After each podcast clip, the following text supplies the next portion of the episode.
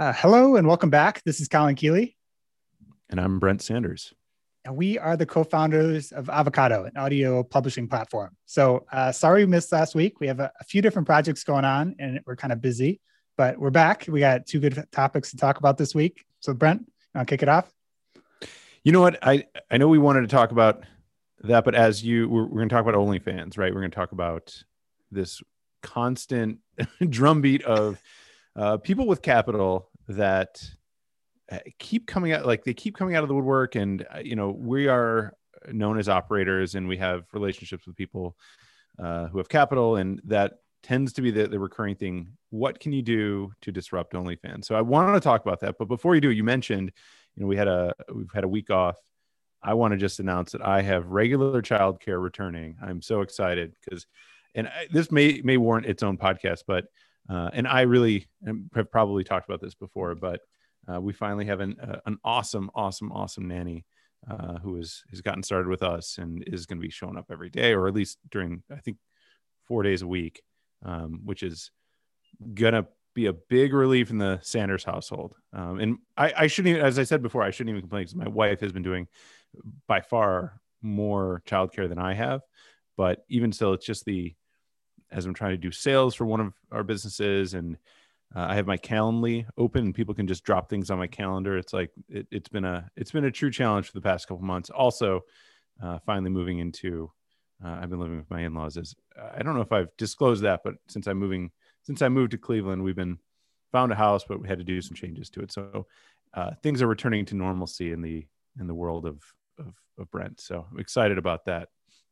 Um, but yeah, we are we are talking about OnlyFans. This keep keeps coming up of people with capital that see what OnlyFans is doing, and there's just this one incumbent. How do we how do you want to sum up OnlyFans? Because I mean, everyone that I, I talk about it with, you know, it's just it's porn. That's the way they describe it, but it, it's not really what the platform is necessarily described as. So OnlyFans is basically like a paid Instagram in its most basic iteration. And so, why is everyone talking about it? It's really the big success story of COVID and like creator platforms generally. So, it has been growing. Uh, the second biggest is probably Patreon or Twitch. And it's, I'd say, three to four times the size in revenue. And then after that, I mean, it just destroys like Cameo or Gumroad or Substack, any of those. So it's just way, way bigger. And it's been growing. I got some numbers, but it's, I think it's growing 75% month over month since March during COVID. There's uh, about half a million content creators and 30 million users. Hmm. It's so, I mean, I think there's always an inclination of like, hey, this is, you know, taking off. There's clearly some market here. And so there's really no product market fit risk. It's more of an execution risk. So all these people with money I think are looking for executors of like, hey, just you know, go into this market and run. There's clearly something here.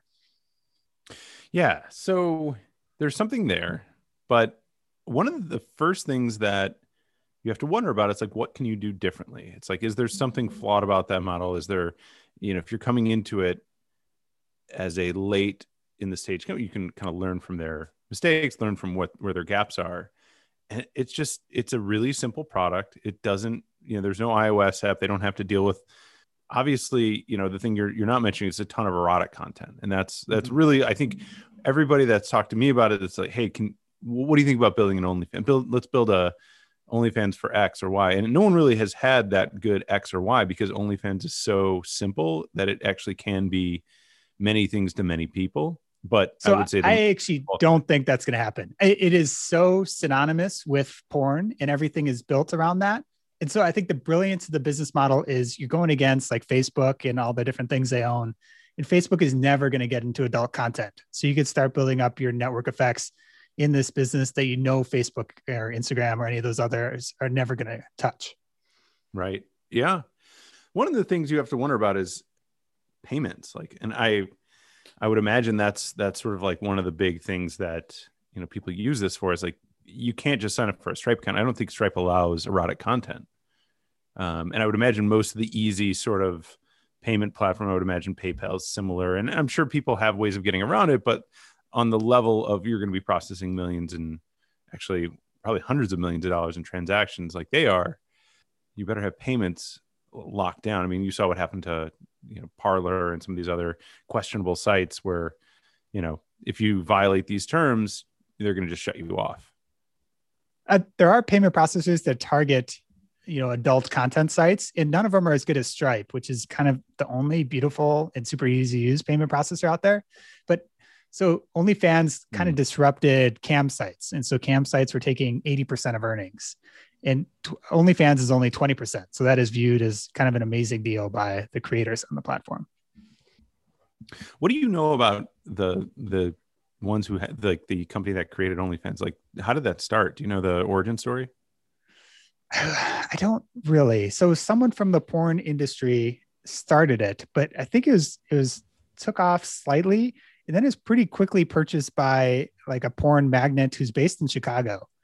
But he is very mysterious, and I think he would be a borderline billionaire now. But I don't know anything about him. I don't know anyone that knows him either.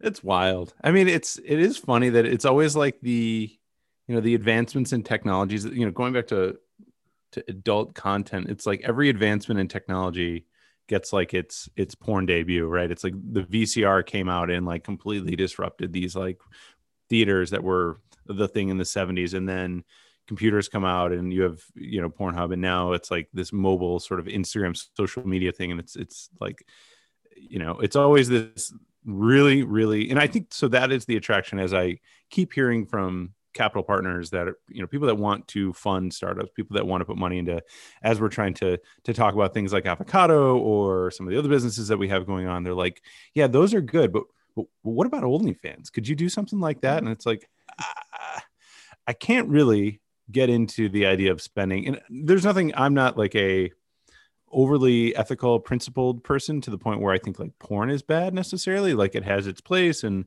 I don't think, you know, sexuality from a broader perspective is is like a bad thing to touch from a business perspective but like i don't really want to spend my time working on that like i you know if any startup you start it's going to be I always think of it as like, do you want to spend the next decade of your life on this? And I can't say uh, an OnlyFans is, is what I want to spend my time on. Yeah, I don't either. I have no interest in like stumbling into the industry, but I do think there's value in like OnlyFans with a twist. And so you're not going to win going head to head with them, but there's, it's a built out product and that there's a lot of different ways to monetize. So there the most famous creator is named Aella, and she used to be a data scientist at a like a crypto startup. And so she runs all this analysis all the time, and she's a really good. Uh, it's just like an essay site in a Twitter account that has no adult content or anything. It's like purely words. And so she's been pretty interesting. She's been on a number of podcasts. She makes like a hundred thousand dollars a month on OnlyFans. Wow. Um, and just some interesting stats. I don't think I've told you before. So there's a, a really high churn rate. So 50% churn rate every month for her, which so if she takes a month off, she loses half her customers very quickly. And so wow. it's really you have to become an expert on marketing. And the way they do marketing for most folks is on Reddit. And then they do like cross promotions. And discovery on OnlyFans is pretty crappy. So potentially there's an entry point there and then they take 20%. And so the big question is like, could you do a flat rate OnlyFans? And this has been thrown out to us a number of times. And the OnlyFans and most of the creator economy generally is kind of governed by a power law. So the top creators make the vast majority of the money. And so they're paying a bunch of money to OnlyFans, but I don't think you could do a flat rate OnlyFans. I think you would, because you couldn't push any hosting off to YouTube or other stuff uh, like you could for non porn content. So I think the hosting fees would just kill you if you're only charging, you know, 200 a month or something like that. Wow. Yeah. I mean, I can't imagine losing 50% of my customers like every month. I guess it makes sense for that specific world. And so like to your point, you have to become this an expert at marketing and you know, always be doing something fresh and new and different. Yeah, it's wild. So as I, as you think about, you know, OnlyFans for X, OnlyFans for Y. If is you could you know have unlimited capital, is there a, an angle you would cut, an angle that you would take, uh, you know, to to try to disrupt? Uh, so there's some version of OnlyFans without porn that I think is interesting. Some kind of paid, you know, creator content that monetizes better. Uh, I think there's an opportunity there. Uh, so I just they're never gonna like Snapchat used to be associated with dick pics, but it wasn't purely dick pics ever. That was just kind of what people said about it. So they made an easy transition to the rest of the world. OnlyFans, I don't think is ever going to be able to make that transition. So I'd say Patreon is relatively close to this. And mm-hmm. there's a bunch of different versions of that. So I probably try to find something there. I was looking at OnlyFans like without the site. If you could just do like paid memberships or to a community of sorts, and MemberSpace does that fairly well. And then there's just like a ton of alternatives in explicitly in the OnlyFans space and they all charge 10 to 30%, none charge a flat rate. And I don't think any of them are going to break out. They're just going to, you know, have their small market share. Do you have any ideas for how, how you'd attack it?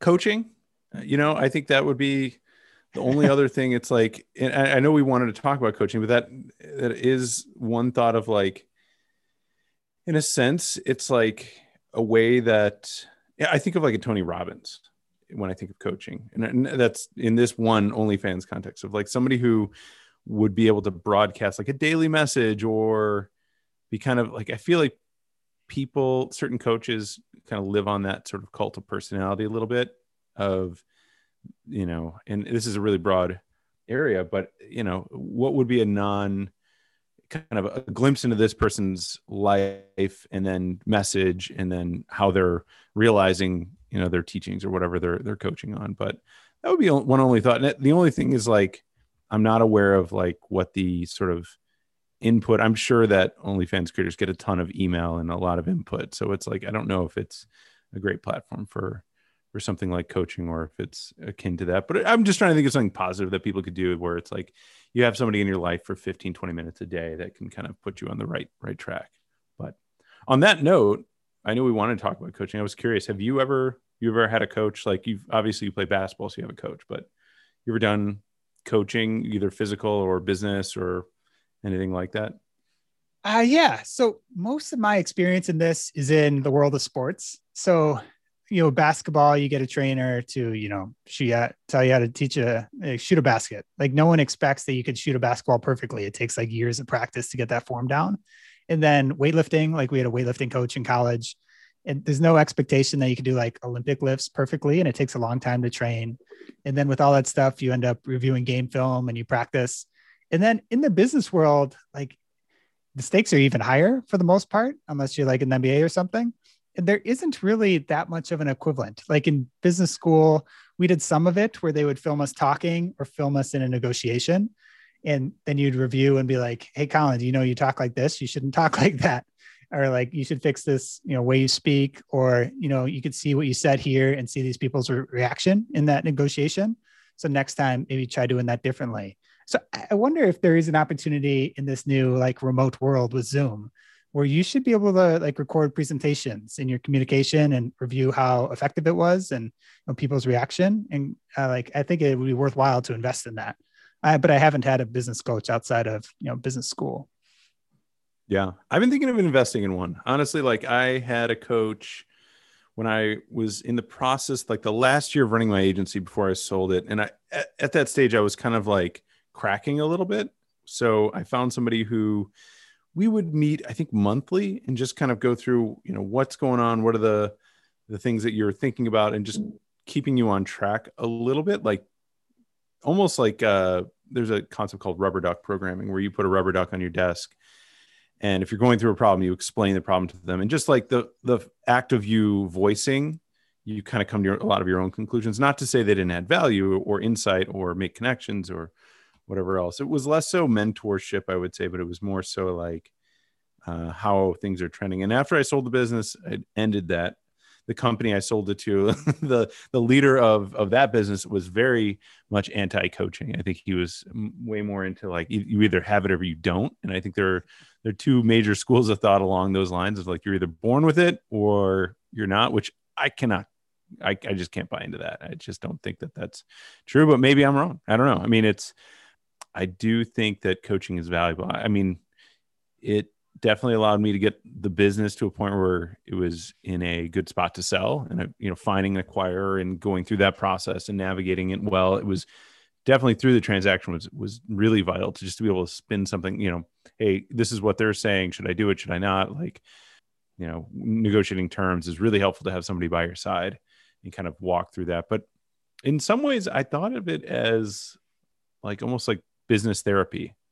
You know it's it's somebody who has no vested interest in what's going on in your life and you can just kind of kind of spill everything transparently and then have them help you sort through what they're hearing which i think is valuable. And so i'm thinking of uh, investing in it again. I'm thinking like at this stage of my career i mean it's just a weird spot right? There is no track. There is no sort of like clear analogous like oh this person did this. There's no uh, role model to really look at that's like i want to just stay on this track and do these things. I mean there i i'm i have goals. I have been able to execute on them but things are just starting to get a little vague as to like is this the right move? Should i be you know what should you spend your time on? We have a couple businesses going. It's like what is the the way to balance those the best way? So it's i'm thinking of it and as i look at the landscape i'm like have total tons of dismay around like oh, these people have no idea what they're doing. There are so many people on linkedin that claim to be coaches that seem to have no real uh, experience of their own right? It's like I, even found somebody who was like right out of college and they're a coach and it's like how can you be a coach? It's like in basketball like would you trust your coach if they never played at any you know performative level right? Where they they were you know they played high school ball but now they're teaching college or uh, coaching college. It's like how could that be exactly? And eh, I was just kind of like shocked at how anybody can really just call themselves a coach. Yeah, business is a little different. Uh, so in a basketball context, I have a lot of friends that coach. Some are coaches in like the D League, some are coaches in all different levels of college, some work for front offices in NBA. And almost across the board, most of those people are very good skill wise, but they don't have like the athleticism to, you know, mm. be in the NBA or anything like that. So skill wise, they're good and respectable for sure, but they just have a great knowledge of the game. But in business, I almost want them to be more successful than me. Like if they weren't, I guess I would kind of question it. So in like business therapy, which I think most of it is, I think that's fine. It's more like looking at your internal thinking. But I almost would want more like uh, tactical advice or tactical feedback. And the people yeah. that would be able to give that would be more successful than you and very unlikely to be your business coaches in like the literal sense. They would be more like mentors. Right. Yeah, I think that's that's exactly it. It's like I it's hard to find a mentor. I think that would be one thing I'd love to get set up. I, and I've never uh, really had you know it's it's just i've always been in this like different position where it's like i haven't come through a, a big company i haven't had any training any formal training. I mean i went to college but i got a minor in business administration and a, a major in, in, music but i didn't really get you know and you find people and gravitate towards people and and that's kind of uh, i think a big part of it is like you when you work in an industry or in a, a pattern that's like hey you you're sort of a freelancer in a sense. Like you, you decide to start businesses with people, you decide who you want to work with. It's a lot more informal. But I did look at this as like, I do think the business coaching, and, and so I'm gravitating towards one person and haven't made the decision just yet, but I'm looking forward to a talk. It's actually somebody my wife uses. And he, I think his, his background is in therapy as a uh, like cognitive behavioral therapist, I believe. And like he just focuses on mindset. And it's like he, he eh, what i understand is like it's not about the exact context of what you're doing. It's like what's going through your mind and how you're thinking about it and what are the self-limiting factors. Because I know like now that i have some experience under my belt of like looking back at like my prior business i didn't want to do sales. And it's like well why didn't you want to do sales? It's like well i had people that were you know coming to me and I, I you know i've learned those lessons and it's taken a long time but it's like can you accelerate those lessons and get that feedback in real time? So you're not like being uh, not that i'm regretful but like looking back in the real rear view being like oh i could have scaled that business to you know a higher multiple or you know ha- had a much different outcome had i thought about it differently or, or put uh, as, as colin likes to say being allergic to sales or allergic to self promotion you know, ha- having being less allergic to self promotion, would there have been a, you know, with a different mindset, just a different outcome? Yeah. So if you, are entering this and you start getting like business coaching or business therapy, what would success look like for you after six months or something like that? That's a great question. And I think that's actually one of the first questions I would imagine they're going to want to know that. So I think a lot of the getting started, and I've heard this through my wife and seeing like what her onboarding materials were. It was a lot of like, where do you want to be? Like, what are you hoping to get out of this? In my mind, it's it's not necessarily like tangible wealth or success. It's just like comfort with it. I would say I definitely let my disposition in the professional world like dictate my feeling of value in the personal world, which I think a lot of people do. I think a lot of people identify. I was talking to my dad about this. He retired a couple years back, and he's just like, he's not bummed out. He had a great career. He was, you know, uh, uh, well regarded in his industry. But it's like once you're retired, he doesn't have that like, hey, I, you know, I'm doing this, this, or the other thing. It's like people kind of are a little bit more dismissive of you, or like, oh, well, that's nice. You get to play golf or whatever. And he he just kind of felt this like lessened you know you're a second class citizen in a certain circle uh, when you, know going around meeting new people. Back in the day when we used to meet new people.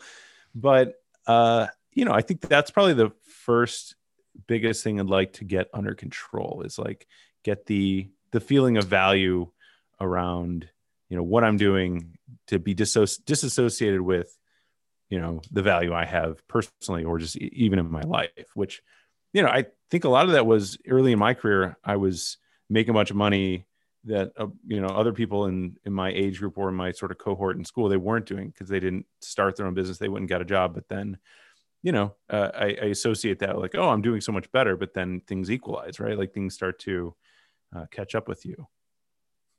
So if you know these businesses start to take off do you feel like you'd still want a business coach? Or do you feel like no. you're no no, and that's that. Well, that's and that's the flaw of it, right? that's like the complete. That's why I know it's it's like, oh man, you got to get your head checked. And so, like, it could just go to therapy. It probably would be, uh, you know, just all the same, maybe. Uh, but I, I do think that this is like a business issue, or it's related to this fear that a lot of, and not to say I'm like struggling and having a really hard time, but I notice that like when businesses are in earlier stages, my temperament is much more like my mood is a little more volatile. Like it's hard to see when things are working you know and i've seen this with tons of startups like when things aren't working everyone's like picking on each other and like you need to you know it's just a lot of finger pointing and when companies are going you know things are going really well everyone's you know high-fiving and slapping each other on the back and it's just very similar to sports like when you have a team that's on a losing streak like people start pointing fingers and if you could just you know score more points do whatever you know do your job then we wouldn't be in this position it's like it's very very similar to that but yeah i think it's I think that is the indication that I, I want to do the coaching is like, I, you can't let the, you know, success of your business is like, otherwise entrepreneurship is just, it's not going to be a, a, a, lasting thing. And I, and I know myself and I, I really, it, it, entrepreneurship suits me really well from a lot of other aspects, except for this one where it's like, when it, when you're not crushing it, it's like, oh, what do I need to be doing? And, and I think a lot of people have this anxiety and it may drive them from starting their own businesses or, you know executing their own plans and having a little more control over their their life. But it's it it, it comes with with certain baggage and i'm hoping to clear that baggage. So i think this is going to become far more common in the entrepreneurial world. A lot of even forward thinking vcs are paying for therapy like business coaches or business therapy however you want to say it for their you know portfolio companies i think it's kind of a no-brainer like people are making very valuable decisions and if you can make that 1% better, 10% better, like it easily pays for itself. And uh, there's just highs and lows to weather that are really hard. And I think, you know, most people would benefit from some version of it. So there, there's the the school of thought that I would subscribe to. I'm a believer that people can change and people can, and and so what I was saying the the my acquirer, the, the guy I was working with that took over the uh, the agency, he was like, you know, you either have it or you don't. And as a venture investor, I think that is still very much his perspective, it's like I, I don't think he would invest in anybody that needs therapy. you know, it's like the oh that that's a clear red flag. Like this this person's not going to be a good good founder. In which I you know it's it can't argue because his track record's really good. you know, it's like uh, you can't argue with the numbers, but I don't want to agree with him. Right? I don't think he's right, but I I also am like, well, there's a lot of success there, so maybe you know rather than trying to fix something, you just kind of move on and and you know but it's you know when it's your own mind kind of holding you back, you have to do something about it. You can't just be like, all right, well, I'm just going to go get a day job because I know I'd be far more miserable doing that. And just knowing how I operate and, and how I'm wired, it's like I'm way more, you know, way more incentivized to, to work in these types of structures. So there is something to that. So the best investments for VCs don't need your help. And the you know the companies that do need your help are the ones that are probably going to zero or at least aren't going to return a multiple of your money. So that's like the dirty secret of VC is like the good companies don't need you, but your reputation is built on kind of the bad companies and how much you help folks. So that is where you're you're founder ah. friendly and you get that reputation for being so. But it's if you're looking purely as like an investment of your time, it's arguably not a good investment of your time because you should just, you know, invest in the founders that don't need you. Yeah. Yeah, that's a good way of putting it. But anyways, I think coaching is is something I, you know, I'm I've been exploring. I'm on the low end, it's been like mind blowing how anybody can call them a coach. On the high end, it's almost it's like right next to therapy. And to your point, I, I have seen funds. I know the Builders Fund they had they have like a, a I don't know. I may misspeak. Psychologist or psychiatrist. I forget which one is which, but they they have somebody who's there for sort of mental well-being and, and getting the sort of mental blockages out of the way. And I think there's something to that. And organizationally, like just getting people to work well with one another, that that can also be helpful. Just having some sort of mediation going on. But I will update, you know, maybe six months from now how it's going, or or maybe you'll just be able to tell after, you know, everything just clicks into place. But I, I have a feeling it's just a matter of like being able to to navigate the peaks and valleys because it is that's the fun part of entrepreneurship but it's like sort of that that pit of despair. Mm-hmm. It's like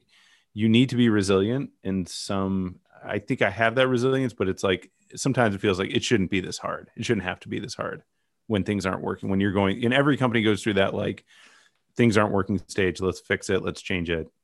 Like it shouldn't feel like so emotional right? It shouldn't have like all this baggage tied to it when it's just at the end of the day it's it is just kind of work kind of yeah, just showing up every day and kind of compounding, I think, is the best you could do. Keep improving. Yeah. But uh, this was good.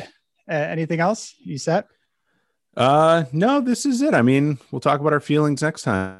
I mean, yeah, let's, uh, I mean, that's, uh, it's a people business. That's all I would say is like everything that you do, it's, it's people. So it's like, that would be the only other thing I would add to this is like, and it hasn't been the case, but I, I definitely knew about myself in prior experiences. Like, you know you're working with people and when your mood is fluctuating it has a, especially as a leader it has a huge impact. So if you're like a moody leader no one no one want, wants to work with that guy or girl. It's like that's the worst like volatile thing that you could have around. Absolutely yeah. Um, well on that note uh, yeah. Uh, take care everyone. Thanks